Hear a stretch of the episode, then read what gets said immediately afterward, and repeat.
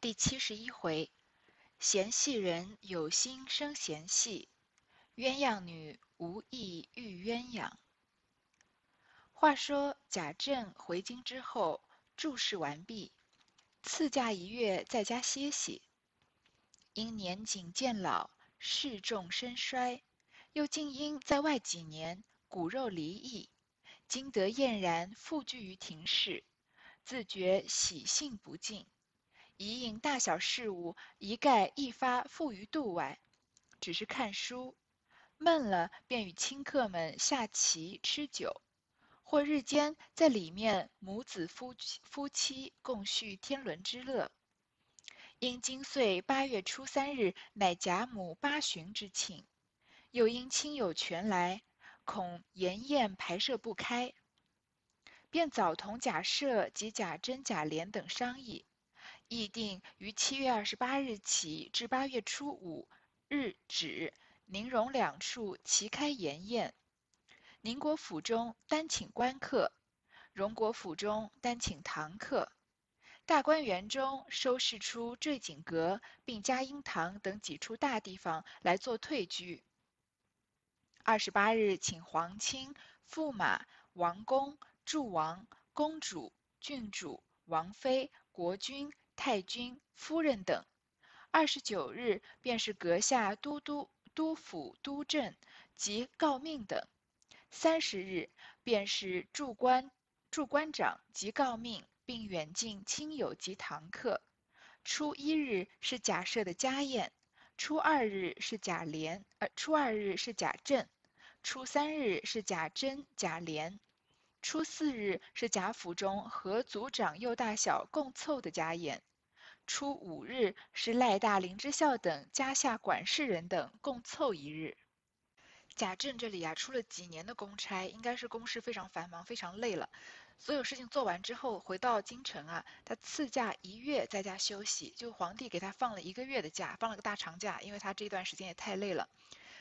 而且呢，他因为年景渐老，贾政这个这个《红楼梦》也过了十年左右了，他年纪也不小了，然后事重身衰，事情又繁重嘛，处理的事情多，身体又又慢慢不好，又因为常常就在外面几年啊，离开了家人，骨肉离异，身边都没有亲人，就是即使是贾政这样的这个家里的顶梁柱啊，身边没有亲人，这么几年也是觉得呃这个孤苦有点孤苦无依，所以他回到家以后啊，又厌然就是。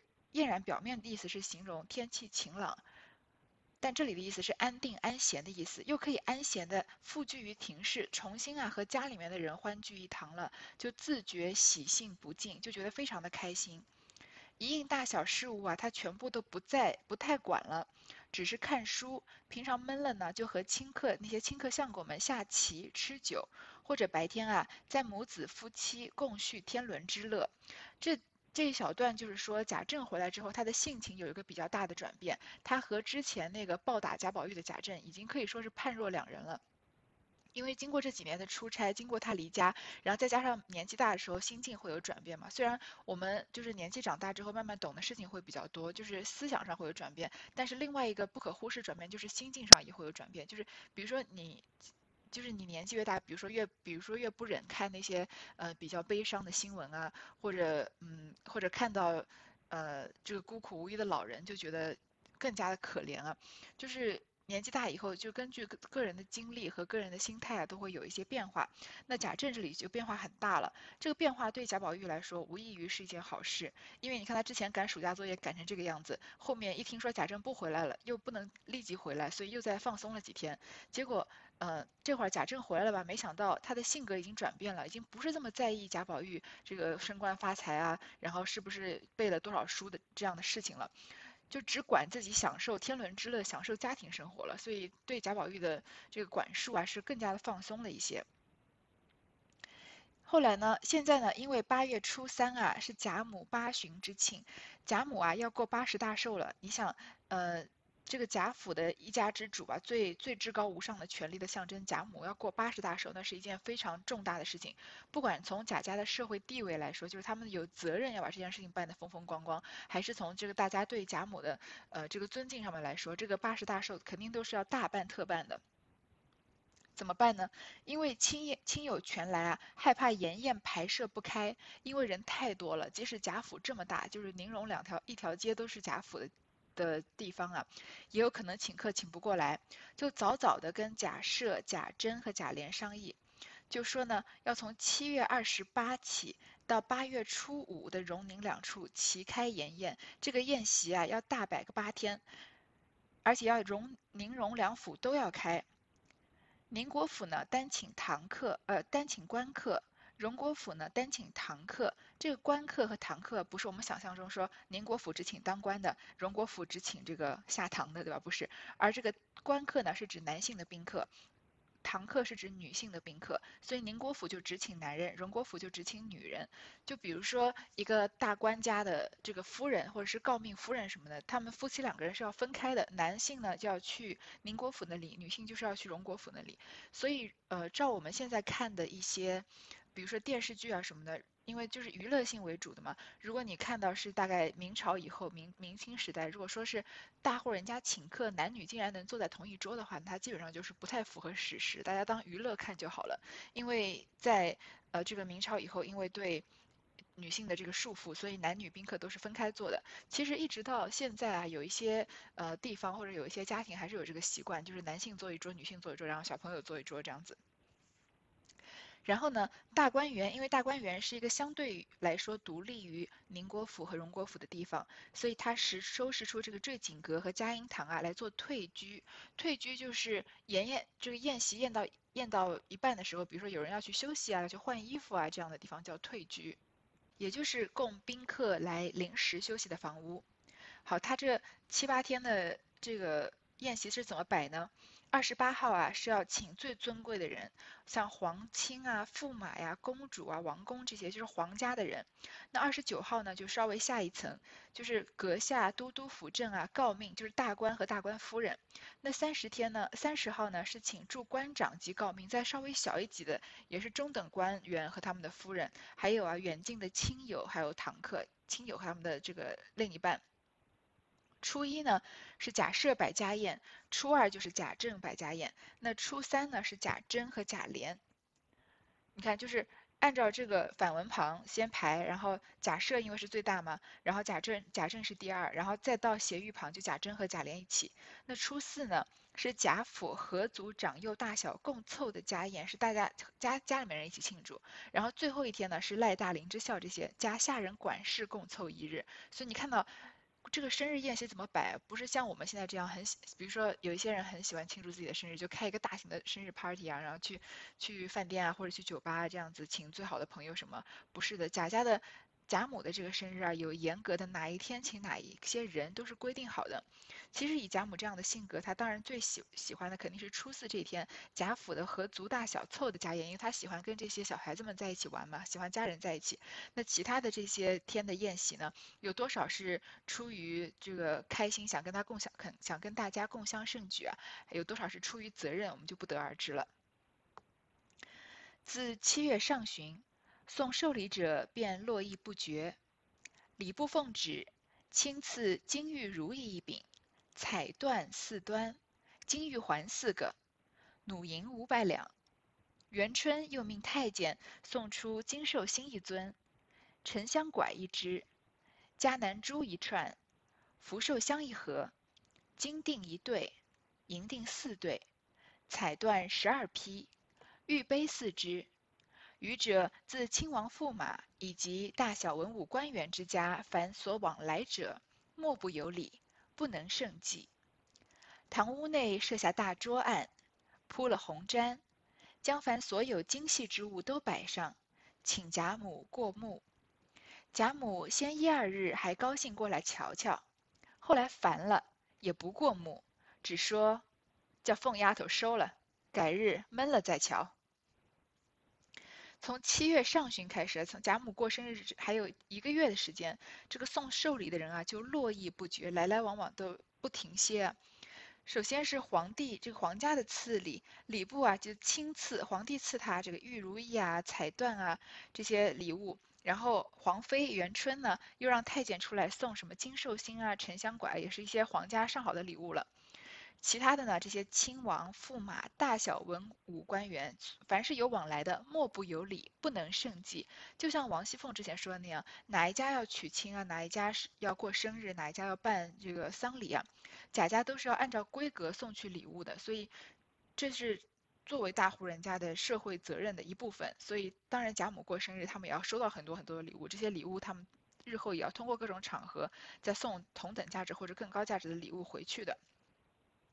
然后呢，你看贾母这个礼物送的好多啊，在堂屋里面设了一个大桌案，摆了一个大桌子，然后铺了这个红毡，红色的毡子，把所有精细之物都摆上，让贾母过目。贾母头两天还很高兴过来瞧一瞧，后来这个礼物太多了，太烦了，她连看都懒得看，说话就叫凤丫头收收了，改日啊闷了再瞧，让王熙凤收起来，哪天我就是闲着没事儿，我再过来看看。这可见这个礼物数目是多么不计其数啊！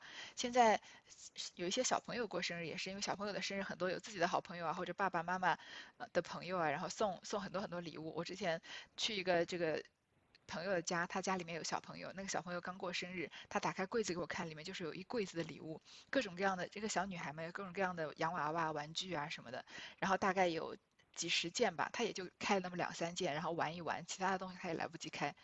就是像贾母这个时候的心情，一开始还觉得挺高兴的，后来看了都烦了。至二十八日，梁府中具悬灯结彩，屏开鸾凤，入设芙蓉，笙箫鼓乐之音，通衢乐巷。宁府中本日只有北晋王、南安郡王、永昌驸马、乐善郡王，并几个世交公侯应席。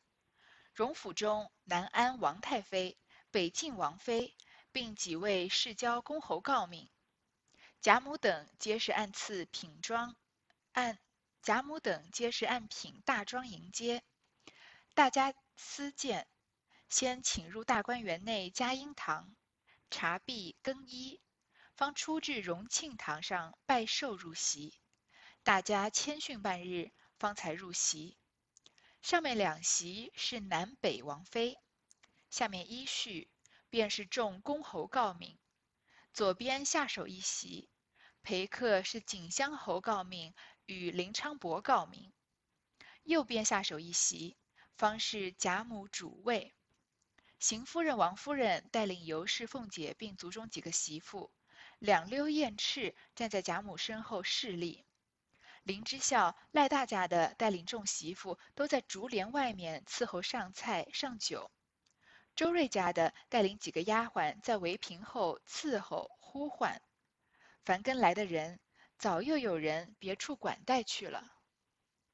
到二十八日啊，这宴请皇亲国戚的这一天啊，两府呢都张灯结彩，特别热闹，鸾开屏。开鸾凤，把平常这个很很珍贵的这个屏风也摆出来，入设芙蓉，被子也是特别精心挑选过的，不是平常用的。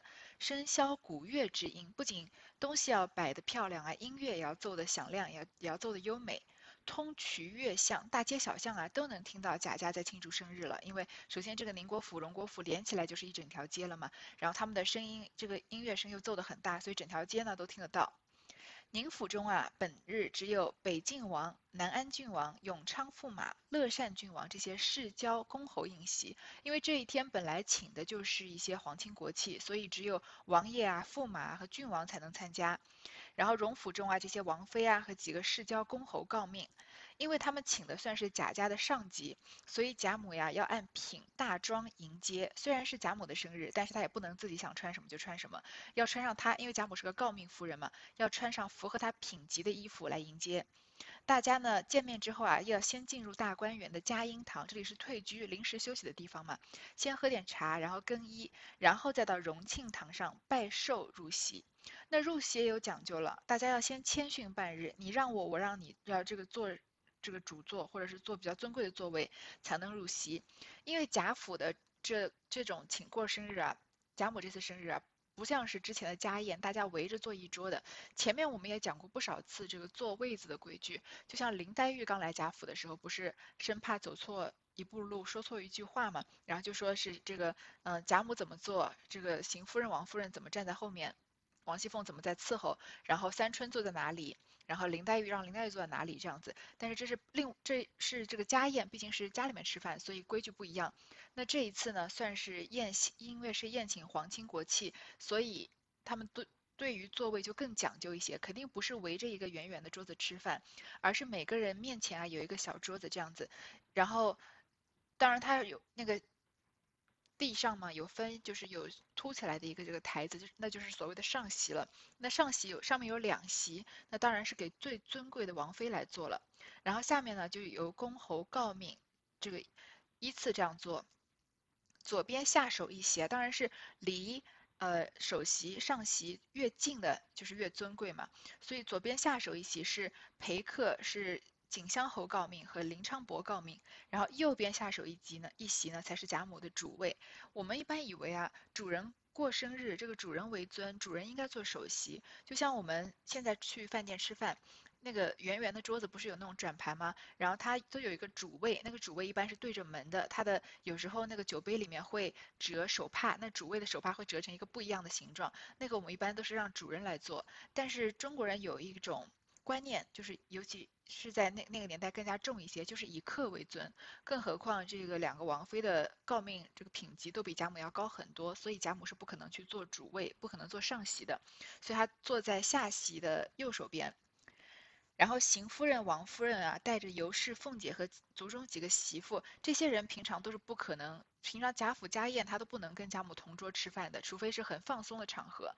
那在这样严肃的场合，就更不可能坐下来吃饭了，要两溜燕翅站在贾母身后，而且是这样一字排开，而且是是错位的排开，所以都能看得出来，像大雁的翅膀一样斜着这样排开，站在贾母身后侍立，这就是大户人家的规矩了。然后林之孝家的呢，赖大家的这些媳妇儿啊，带着其他的媳妇儿在竹帘外面伺候上菜上酒，其他的还有周瑞家的带领几个丫鬟在围屏后伺候呼唤，凡是跟来的人啊，又有人别处管待去了。这些诰命的夫人啊、王妃啊带来的丫鬟啊，也有人招待。一时台上参了场，台下一色十二个未留发的小厮伺候，须臾。一小厮捧了戏单至阶下，先递先递与回氏的媳妇，这媳妇接了，才递与林之孝家的，用一小茶盘托上，哀声入帘来递与尤氏的侍妾佩凤。佩凤接了裁缝与尤氏，尤氏拖着走至上席，南安太妃谦让了一回，点了一出吉戏吉庆戏文。然后又谦让了一回，北晋王妃也点了一出，众人又让了一回，命随便拣好的唱罢了。少时，稍时，菜已四献，汤始一道，跟来各家的放了赏，大家便更衣复入园来，另献好茶。吃饭的时候呢，要点戏，一边吃饭一边看戏。这个时候。有个十二个没有留发的小厮伺候，因为这个虽然是男孩，因为年纪很小，所以可以伺候他们。然后有一个小厮啊，捧了戏单至阶下，这戏单还不能就是还不能直接就递给人点，因为要一层一层的点上去。你看啊，这个小厮啊，他肯定是没有任何接。权力接触到贾母的，他先把这个戏单呢递给回氏的媳妇儿，稍稍微品级高一点的这个仆人，这媳妇接接了才递给林之孝家的，林之孝家已经是贾府相当于是最高的管家了，然后用一个小茶盘托上，还不能直接给主人，要先来给尤氏的侍妾佩凤，就是因为到了妾这一级嘛，就是介于主人与仆人之间了。佩凤呢接了才凤与尤氏，因为尤氏是贾珍的妻子，她是贾家族长的妻子，所以地位比较高一些。然后尤氏拖着走了上，走在上席，让南安太妃谦让了一回，所以南安太妃的品级是比北静王妃要高一些的。然后他点了一出吉庆戏文，因为是贾母生日嘛，所以就点了一个比较吉利的戏。然后又谦让了一回呢，北静王妃也点了一出。大家都点完了之后呢，这个。最尊贵的两个客人点完之后，众人又让了一回，就说随便捡你们会唱的唱，唱的好的唱。这个时候啊，菜已四献，汤始一道，这个饭菜已经吃的差不多了，就跟着各家的放了赏，大家就更衣复入园来，要又要换衣服，因为主主餐吃完了，又要换另外一套衣服，再献好茶。南安太妃因问宝玉，贾母笑道：“今日几处庙里念保安延寿经，他跪经去了。”又问众小姐们，贾母笑道：“她们姊妹们病的病，弱的弱，见人腼腆，所以叫他们给我看屋子去了。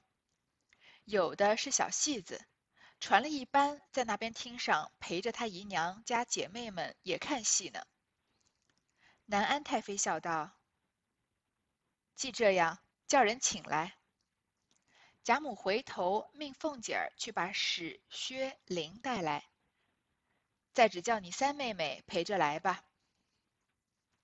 南安太妃啊，就问宝玉最近怎么样。贾母就说啊，最近有一些庙里在念经，他呢去跪经去了，要求着菩萨保佑他这个乖，这个乖乖长大，健康长大。又问其他的小姐们。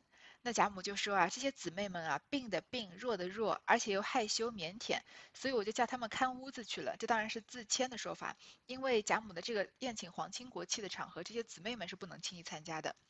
说到处有有的是小戏子，有还有唱戏的嘛，所以就传了一班戏，让他陪着他姨娘家姊妹们也看戏呢。就像呃林黛玉、薛宝钗这些人也在看戏呢。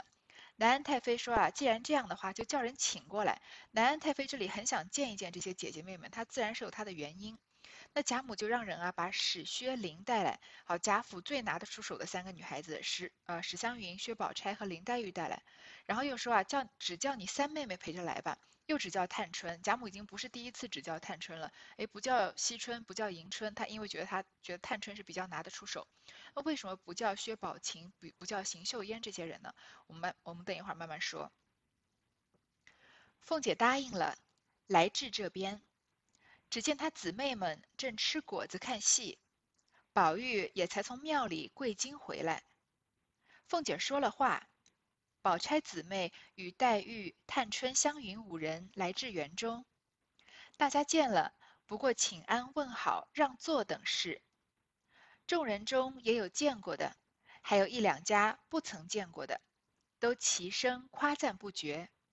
其中湘云最熟，南安太妃因笑道：“你在这里，听见我来了还不出来，还只等请去。我明儿和你叔叔算账。”因一手拉着探春，一手拉着宝钗，问几岁了，又连声夸赞。因又松了他两个，又拉着黛玉、宝琴，也着实细看，即夸一回，又笑道：“都是好的，你不知叫我夸哪一个的事。”早有人将备用礼物打点出五分来，金玉戒指各五个，万香珠五串。南安太妃笑道：“你姊妹们别笑话，留着赏丫头们吧。”五人忙拜谢过。北静王妃也有五样礼物，余者不必细说。凤姐答应了，就去请这些姊妹们。来到这里啊，就看到她们姊妹们正在吃果子看戏呢。那宝玉啊，也刚刚从庙里面跪经回来。凤姐就说了南安太妃请他们去见面的话。那宝钗姊妹啊，就是宝钗、宝琴和黛玉、探春、湘云五个人啊，来到园中，大家见了呢，就请安、问好、让座这些礼仪上的事情。众人中也有见过他们的，也有一两家不曾见过的。看到这么优秀的姊妹啊，都夸赞不绝。湘云呢，跟很多人都很熟，因为她叔叔家已经是很高级的官员了。那南安太妃太妃就笑着说啊。你在这里听到我来了，你还不主动出来见我，你还要等我去请你。我明儿啊就和你叔叔去算账。就一手拉着探春，一手拉着宝钗，就问他们几岁了，然后又夸他们，然后送了他们两个呢，又拉着黛玉和宝琴，也着实细问，也仔细看看他们，急夸了一回。你看这里南安王妃啊，很仔细的看了这几个姊妹们，然后又笑着说啊，都是好的，你不知道叫我夸哪一个的事。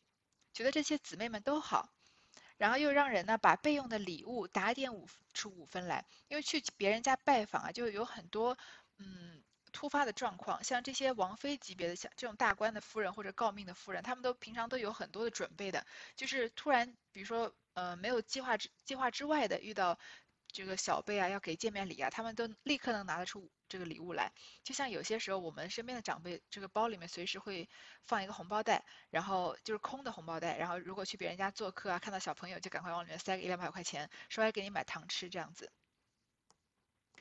送的东西啊，金玉戒指各五个，万香珠五串，然后就笑着说啊，你们别笑话，留着赏丫头们吧。当然，这些人是不可能拿去赏丫鬟丫头们的，要赶快啊跪拜谢过。北静王妃呢也有五样礼物，就其他余者呢不必细说。吃了茶，园中略逛了一逛，贾母等因又让入席，南安太妃便告辞，说身上不快。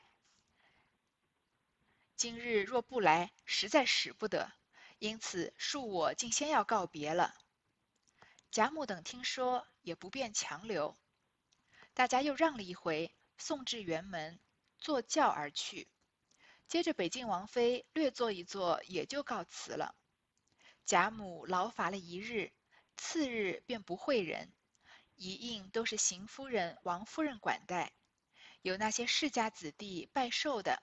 直到厅上行礼，贾政、贾赦、贾珍等还礼相待，至宁府坐席，不在话下。